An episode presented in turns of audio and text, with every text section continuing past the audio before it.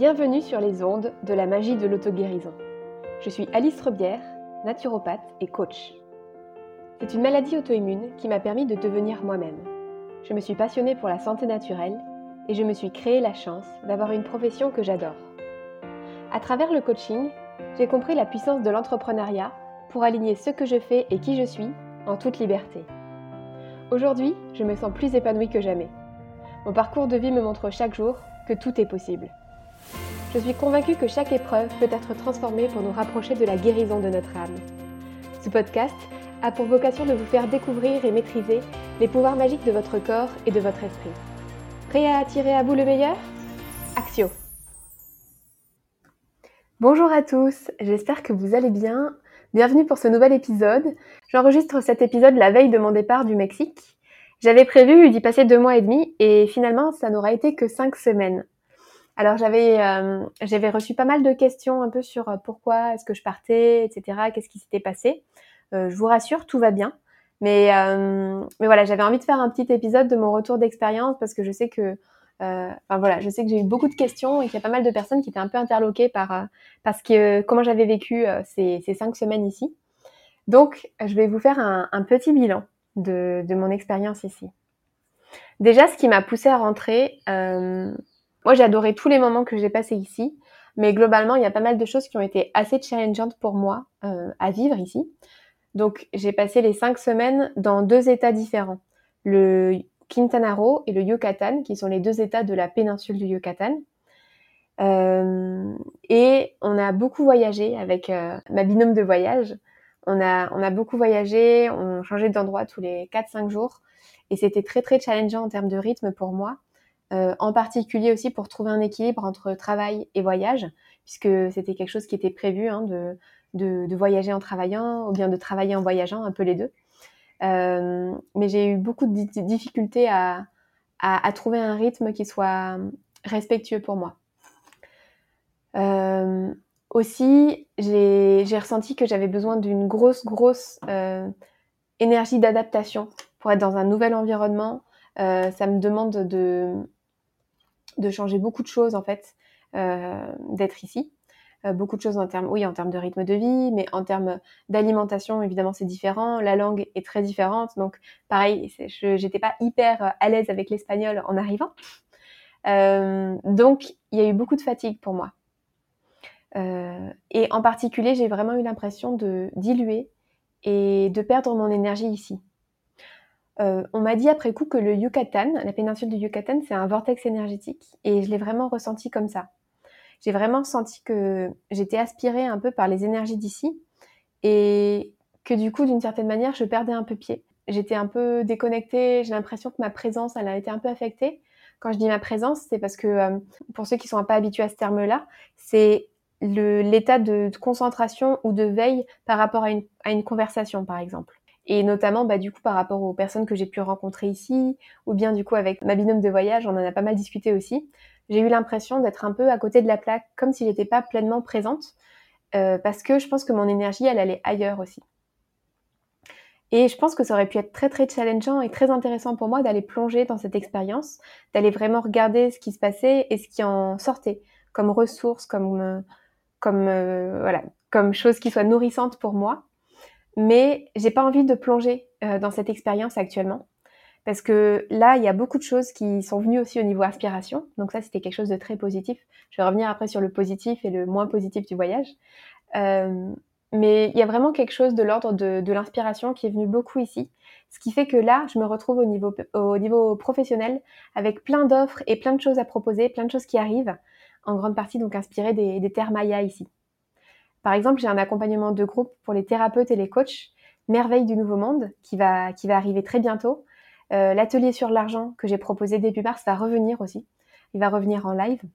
Et puis, euh, les accompagnements one-to-one pour des maladies chroniques, pour les entrepreneurs du bien-être, continuent. Et puis, en parallèle, j'ai aussi d'autres projets. Donc là, je suis en train aussi de, de réfléchir pour un programme sur la gestion du temps et de l'organisation qui va arriver au printemps. Donc, tout ça, c'est des choses à suivre. Vous pouvez déjà vous inscrire pour... Euh, pour la liste d'attente, euh, pour les informations sur l'accompagnement de groupe et la liste d'attente pour l'atelier sur l'argent en live, la prochaine version, euh, dans les liens de l'épisode, si vous voulez. Tout ça, ça me demande beaucoup de structure et beaucoup d'énergie à mettre dans le professionnel. Et c'est rigolo parce qu'aussi, pendant ce voyage, j'ai vraiment pris conscience que j'adore travailler. Je me sens tellement bien dans mon travail que j'ai envie d'y mettre beaucoup d'énergie, particulièrement en ce moment. Et je sais aussi que c'est plus facile pour moi. L'énergie, on a, on n'a pas un, un quota infini d'énergie. Euh, et là, en ce moment, je sens que j'ai, je mets beaucoup d'énergie dans mon environnement, dans mon adaptabilité euh, aux différentes situations que je rencontre dans quelque chose qui n'est pas connu pour moi. Et je sens que j'ai besoin de concentrer mon énergie vraiment sur la sphère professionnelle pour donner vie à toutes ces nouvelles offres qui sont en train d'arriver et qui m'enthousiasment énormément. Et j'ai vraiment envie de pouvoir partager et pour pouvoir aider le plus grand nombre à vivre, à vivre mieux, que ce soit au niveau de la santé, que ce soit au niveau de l'activité professionnelle, au niveau de la vie en général. Donc ça me demande de rester focus sur mon activité professionnelle. Et pour ça, je sens que je serai plus soutenue dans un environnement que je connais très bien, où j'ai mes repères, où j'ai mes routines, où je sais exactement qu'est-ce qui se passe, quand, comment gérer toutes les situations. Bref, un environnement où j'ai pas d'énergie d'adaptation à mettre. Pour ça, c'est pour ça que je vais rentrer en France pour l'instant. Euh, et ça ne veut pas dire que je vais jamais repartir ou quoi. J'ai bien l'intention de repartir chercher de l'inspiration ailleurs. J'ai bien l'intention de continuer à voyager. Euh, mais voilà, ça sera un, un peu plus tard. Donc pour vous faire un bilan un petit peu des différentes choses que j'ai rencontrées ici, euh, le bilan est hyper positif pour moi. À la base, mes intentions en venant ici, elles étaient un peu multiples. Il y avait le fait de découvrir les médecines mayas. J'en avais parlé dans l'épisode six de comment est-ce que euh, ça m'était venu, cette idée de partir au Mexique et, et les différentes implications qui étaient venues et comment est-ce que j'avais euh, créé cette opportunité. Il y avait aussi euh, l'élan du coup de la vie qui m'appelait ici depuis plus d'un an, euh, que j'ai suivi. Et puis j'avais très envie de découvrir cette région en particulier, la région du Yucatan, euh, et de découvrir aussi le mode de vie de digital nomade, de, de travailler depuis un autre pays. Donc je vais vous partager un peu plus en détail les plus et les moins. Donc ce que j'ai en particulier aimé ici, c'est vraiment la facilité de contact avec les Mexicains. Euh, on a rencontré que des gens charmants. C'était incroyable à chaque fois, comme on était super bien accueillis. Ils ont vraiment une gentillesse qui est à l'intérieur d'eux, en fait. C'est, enfin, toutes les personnes qu'on a rencontrées ici, euh, tous les Mexicains qu'on a rencontrés ici sont, respirent la gentillesse, vraiment. Donc ça, c'était hyper nourrissant en termes de rencontres et d'échanges. Euh, l'autre chose que j'ai beaucoup, beaucoup, beaucoup aimé, c'est l'énergie des pyramides et des, tem- des temples mayas qu'on a visités avec, euh, avec ma binôme de voyage. Je repars d'ici avec des ressentis, des connexions euh, à ces énergies très très fortes qui du coup ont donné naissance à ma nouvelle offre, Merveilles du Nouveau Monde pour les accompagnants du bien-être. Et je suis tellement en joie de, d'avoir pu connecter avec ces, ces énergies et, et qu'elles se soient, qu'elles se soient incarnées du coup pour amener cette nouvelle offre au monde. Euh, j'ai adoré découvrir la culture maya et les partages très généreux à ce propos que, de tous les mayas qu'on a rencontrés. Pour moi, je crois que la ville que j'ai peut-être préférée, c'était Mérida, dans le côté justement partage, échange autour de cette culture et tout ce qu'on nous a transmis. On est vraiment tombé euh, sur des gens euh, qui, à chaque fois, avaient... On, en fait, on sent qu'il y a comme une espèce de fierté euh, à être maya, à faire partie de la communauté maya aujourd'hui. Et du coup, cette volonté de transmettre et de montrer cette culture et de la faire vivre, qui est très très forte. Et ça, ça m'a beaucoup touchée. Ensuite, j'ai adoré le climat ici parce que mon corps s'est super bien habitué. Bon, il fait un petit peu chaud. J'ai en particulier préféré la côte où il y a plus d'air, euh, plus que dans les terres euh, à l'intérieur du Yucatan, à Mérida et Valladolid, c'est vraiment très sec et j'ai trouvé que c'était beaucoup moins respirable qu'en mer. Euh, moi, j'aime bien quand il y a un, beaucoup d'air frais et, et par contre, c'est vrai que le fait de, d'être sous les tropiques, je me rends compte que bah, mon corps va super bien. Donc, j'ai jamais été aussi bien, je pense... Euh, physiquement, euh, en termes euh, en termes de, de ressenti, au niveau des articulations. Euh, c'est, c'est vraiment une super découverte, ça, que ce climat me, me convient très très bien. En particulier, j'ai beaucoup aimé aussi euh, découvrir la nourriture mexicaine. Il y a énormément de plats traditionnels et, et de la nourriture variée. De manière surprenante, j'ai trouvé assez facilement des choses sans lait, sans gluten, aussi parce que la plupart de la cuisine est quand même vraiment basée sur le maïs. J'ai, j'ai mangé beaucoup plus de maïs que d'habitude, on va dire. C'est pas une, une céréale que je mange au quotidien d'habitude en France. Mais là, du coup, pour moi, ce qui était l'essentiel, c'était vraiment de supprimer le, les produits laitiers et le gluten. Donc euh, finalement, j'ai quand même réussi à manger assez facilement à, à peu près partout. Et puis, il y avait plein de nouvelles saveurs. Donc, euh, évidemment, du chili, euh, on en met un peu partout, à toutes les sauces, c'est le cas de le dire, puisqu'il y a tout vient avec des sauces, notamment les tacos. Euh, il y a des chilis verts, des chilis rouges, des chilis qui piquent, des chilis qui piquent pas. Mais il y a aussi plein d'autres choses. Il y a euh, le cactus, euh, il y a plein de types différents de, de, de plats. Euh, il y a le mollet que j'ai particulièrement apprécié, qui est du, du poisson ou de la viande en sauce euh, faite à partir de, de cacao et d'épices. Donc vraiment plus tourné euh, plat traditionnel. Et puis évidemment, les fruits frais, euh, les fruits tropicaux frais au petit déjeuner, c'est vraiment quelque chose que j'ai énormément apprécié ici. Euh, c'est, c'est génial en fait de voir à quel point la, la nature regorge euh, de, de ce dont il y a besoin. Comme il fait très chaud, évidemment on a besoin de s'hydrater beaucoup, mais cette abondance de fruits frais qui est à disposition, c'est génial parce que ça permet vraiment justement de venir reminéraliser le corps et venir euh, réhydrater le corps.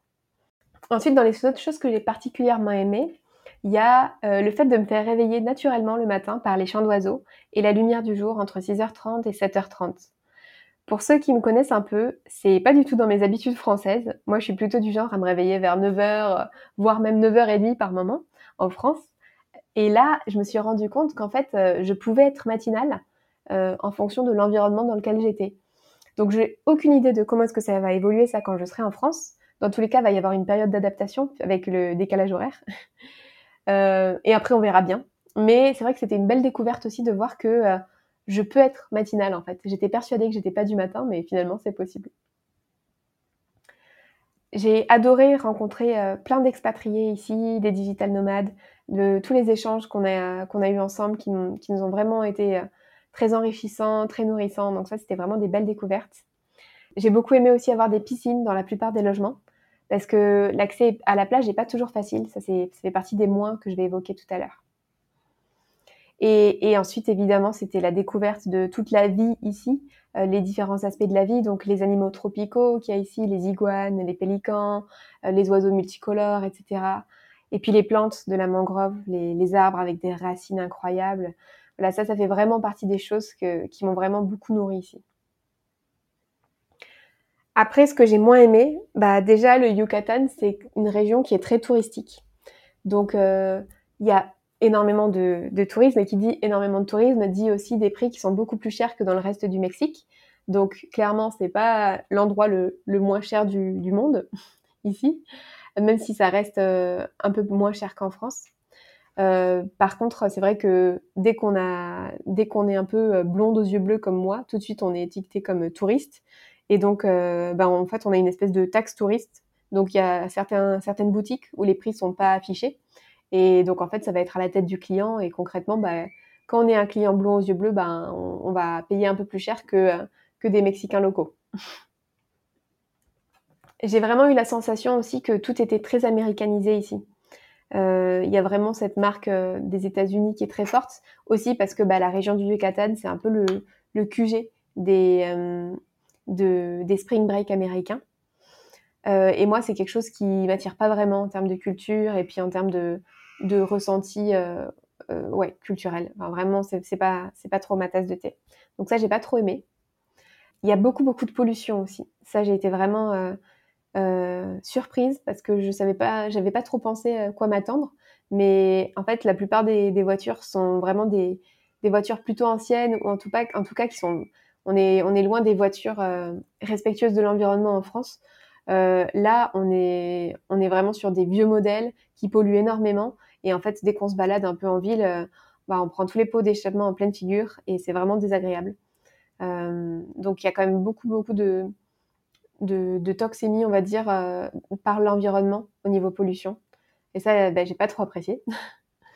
euh, pareil, pour continuer sur un peu tout ce qui est euh, toxémie, euh, c'était très, très difficile de trouver du bio, voire même impossible. On a juste réussi à trouver euh, quelques courses à importer qu'on a réussi à trouver euh, en bio. Mais euh, ouais, c'est, c'est vraiment très difficile. Je pense que la plupart des choses, c'est même, ça doit même être du O G M ici. Et euh, donc, en fait, euh, la meilleure chose à faire, c'est juste de lâcher prise et puis de pas trop se poser de questions. Quand c'est possible, d'acheter des, des fruits euh, dans des boui-boui locaux euh, où on voit que, c'est, que, ça, que c'est, ça vient du jardin ou comme ça, mais... Euh, sinon, sinon c'est, c'est vrai que la plupart des choses ont vraiment le label euh, euh, grande surface et le label euh, qui vient de, des deux grandes firmes internationales. Donc, euh, en termes de qualité, c'était pas incroyable. Aussi, euh, chose sur laquelle j'étais assez déçue, c'est que la plupart des pyramides dans les sites Maya aujourd'hui sont interdites au public. Enfin, on peut, on peut aller sur les sites, mais on ne peut plus monter sur les pyramides. Et ça, c'est quelque chose qu'ils ont mis en place depuis la période Covid et qu'ils ont laissé en place. Euh, donc, on ne sait pas trop pourquoi, peut-être pour la conservation des lieux ou autre chose. Mais c'est vrai que c'est dommage parce que bah, forcément, en étant sur une pyramide ou à côté, on n'a quand même pas les mêmes ressentis euh, au niveau énergie. Et j'aurais vraiment beaucoup aimé monter sur une pyramide. Donc ça, c'est... ça n'a pas été possible malheureusement. Toujours pour continuer sur le côté nourriture, euh, que j'ai déjà un peu abordé, il y a du sucre partout. Dans les boissons, euh, dans le chocolat aussi. Alors, j'ai cherché du chocolat. Impossible de trouver du chocolat noir sans que ce soit plein de sucre ou sans que ce soit passé par une entreprise internationale. Euh, la plupart, c'était que du chocolat au lait, euh, très très sucré. Euh, Et, et il y en avait très peu en fait aussi, donc ça c'était assez surprenant, mais globalement il y a ouais, beaucoup de sucre dans toutes les boissons qui sont proposées, on rajoute du sucre et la nourriture est très riche aussi, très grasse, euh, il y a beaucoup de fritures, donc c'est des choses qui n'étaient pas enfin, vraiment dans mes habitudes alimentaires d'habitude et, euh, et puis il y a même certains endroits où on a eu du mal à trouver des légumes, notamment dans l'état du Yucatan, c'était vraiment majoritairement viande, viande, viande, céréales, enfin plutôt que céréales, maïs, maïs, maïs, et gras, donc avec par exemple de l'avocat ou bien des choses un peu frites ou comme ça. On... À un moment, j'en ai eu vraiment marre en fait de pas pouvoir manger de légumes. Et euh, le... le moment de grâce, c'était le moment où on a trouvé un, un guacamole dans un restaurant euh, où il y avait deux petits bouts de concombre, carottes euh, et une autre crudité d'ici qui s'appelle le ricama pour accompagner notre guap- guacamole à la place des, des chips euh, de maïs grasse habituels. Parce que vraiment, euh, partout, on nous sert que euh, du maïs, de la viande, et puis éventuellement un petit peu d'oignon et un petit peu de, de coriandre pour assaisonner, euh, mais en version euh, vraiment homéopathique, quoi. Donc c'est vrai qu'au niveau nourriture, j'ai pas trop trouvé ma, ma tasse de thé, on va dire. Mais, mais pourtant, de manière très surprenante, comme je vous disais tout à l'heure, bah, au niveau physique, au niveau corporel, je l'ai vraiment très bien vécu. Euh, j'ai vraiment, euh, enfin, mon corps s'est très bien habitué euh, au climat d'ici. Comme quoi, il euh, n'y a pas que la nourriture qui fait le tout.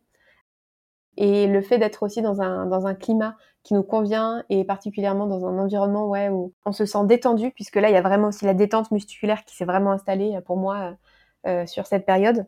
Euh, et bah du coup, c'est vrai que ça, ça fait que le corps réagit pas forcément comme on, on pensait qu'il pourrait réagir. Ensuite, dans les autres choses que j'ai pas trop aimées non plus, les plages n'étaient pas du tout comme je les imaginais. En fait, la plupart des plages dans le Yucatan euh, sont privatisées par des beach clubs ou par des hôtels.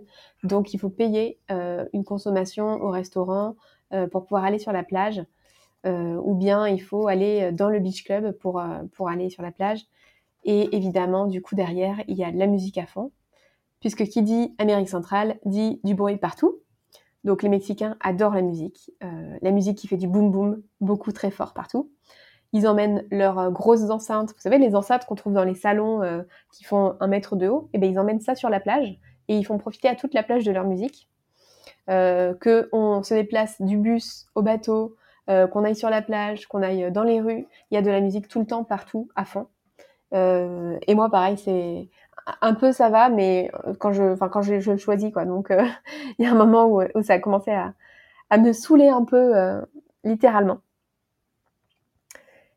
Et par rapport aux plages aussi, non seulement donc il y a ces beach clubs et puis beaucoup de bruit, mais il y a aussi les sargasses, donc c'est des algues qui euh, envahissent en fait la, la côte du Yucatan un peu, qui sont pas là tout le temps, mais c'est vraiment lié en fait à la pollution a priori des, des États-Unis qui a Qui a, qui a été mise dans le golfe du Mexique.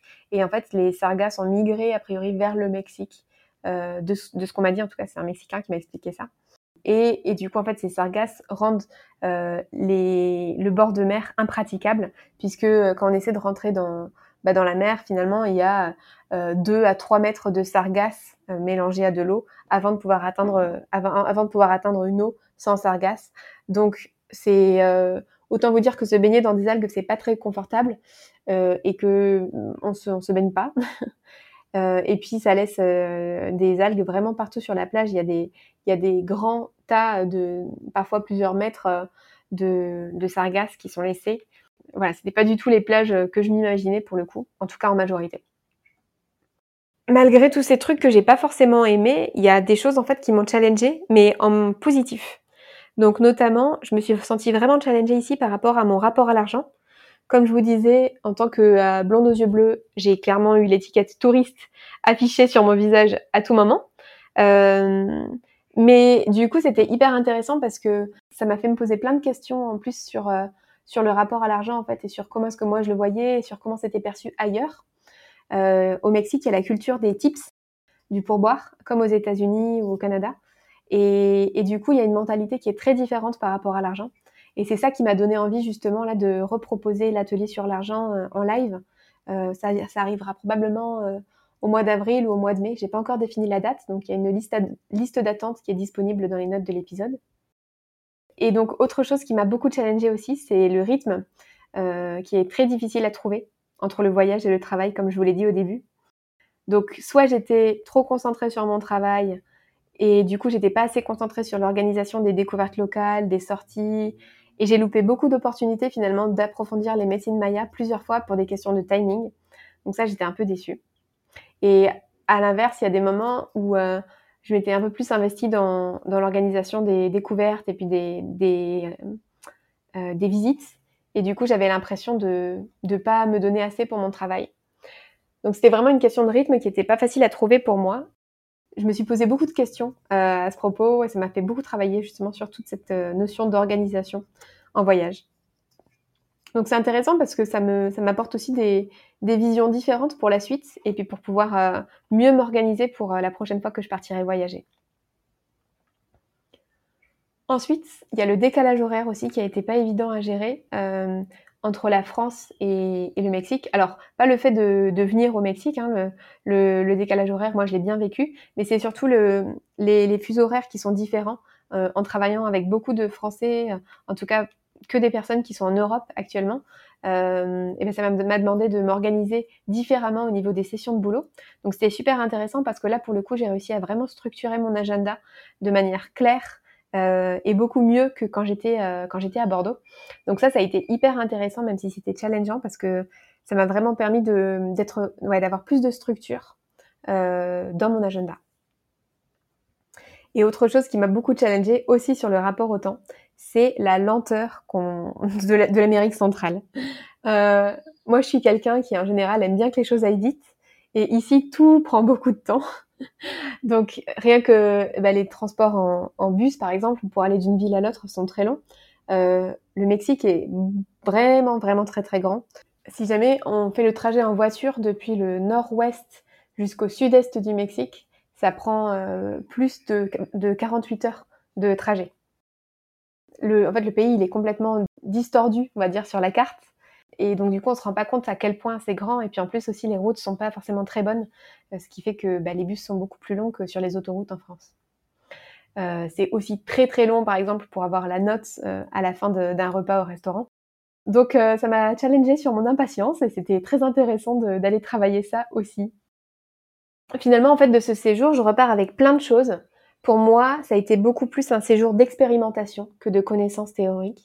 J'ai vraiment été dans le ressenti Euh, de tout un tas de choses, notamment beaucoup le ressenti des énergies des pyramides, des cénotes aussi, les, euh, des espèces de piscines naturelles qu'on trouve dans le Yucatan.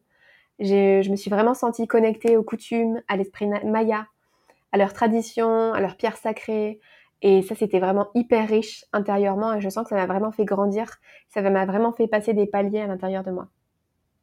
Aussi, je repars avec un meilleur niveau en espagnol, et ça, je suis super contente parce que moi qui adore pratiquer les langues étrangères, je me rends compte que euh, j'avais complètement tout oublié depuis depuis le lycée, que j'avais pas pratiqué. Donc là, ça m'a ça m'a vraiment permis de me remettre euh, à de me remettre euh, à l'espagnol et et du coup de plus pratiquer. Donc j'ai trouvé ça super intéressant. Ça m'a aussi apporté ce voyage une meilleure connaissance de moi, de mes rythmes et de mes be- de mes besoins pour euh, pour mon entreprise et pour moi. Euh, donc ça, c'est hyper intéressant et c'est très précieux. Ça me permet de, d'être plus à l'écoute aussi de, de mes besoins. Et puis, j'ai aussi acquis des connaissances de certaines plantes, de certaines plantes médicinales ici que je connaissais pas. Globalement, je repars avec des merveilleux souvenirs, euh, beaucoup de gratitude pour toutes ces expériences que j'ai vécues ici. Et je tiens à dédicacer cet épisode à ma binôme de voyage, Léonore. Euh, voyager à deux, c'était une super expérience. C'était très challengeant sur certains points, mais globalement, c'était très porteur de manière globale. Euh, ça nous a permis de découvrir des parts de, de nous, connues ou inconnues. Euh, voyager avec une collègue coach, c'est, c'est génial. On se challenge, on se remet en question. On partage aussi nos ressentis, nos besoins pour mieux appréhender les échanges et les relations. Donc, euh, globalement, c'était, c'était magique et, et j'ai adoré ce voyage.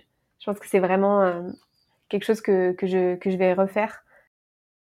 J'ai déjà des idées en tête pour mes prochains voyages, donc euh, à suivre. Je vous en dirai plus bientôt. Voilà, j'espère que cet épisode de retour d'expérience au Mexique vous a plu. Je serais curieuse de savoir si jamais vous, vous êtes allé dans, dans le Yucatan, ce que vous en avez pensé, comment est-ce que vous avez ressenti euh, les énergies du lieu, savoir si vous avez eu les mêmes ressentis que moi ou si vous avez ressenti des choses différemment. N'hésitez pas à venir me, me parler sur les réseaux sociaux, sur Instagram notamment. Je serai très heureuse de pouvoir échanger avec vous euh, sur vos expériences. Je vous remercie à tous pour votre écoute et je vous dis à très bientôt pour un nouvel épisode. Au revoir. Merci pour votre écoute. Alors, comment allez-vous libérer votre magie intérieure ? Si vous avez aimé ce podcast, pensez à le partager avec votre entourage pour participer à sa visibilité et à laisser un avis cinq étoiles sur la plateforme de votre choix. Vous pouvez aussi vous abonner pour être tenu au courant de la sortie du prochain épisode. À bientôt !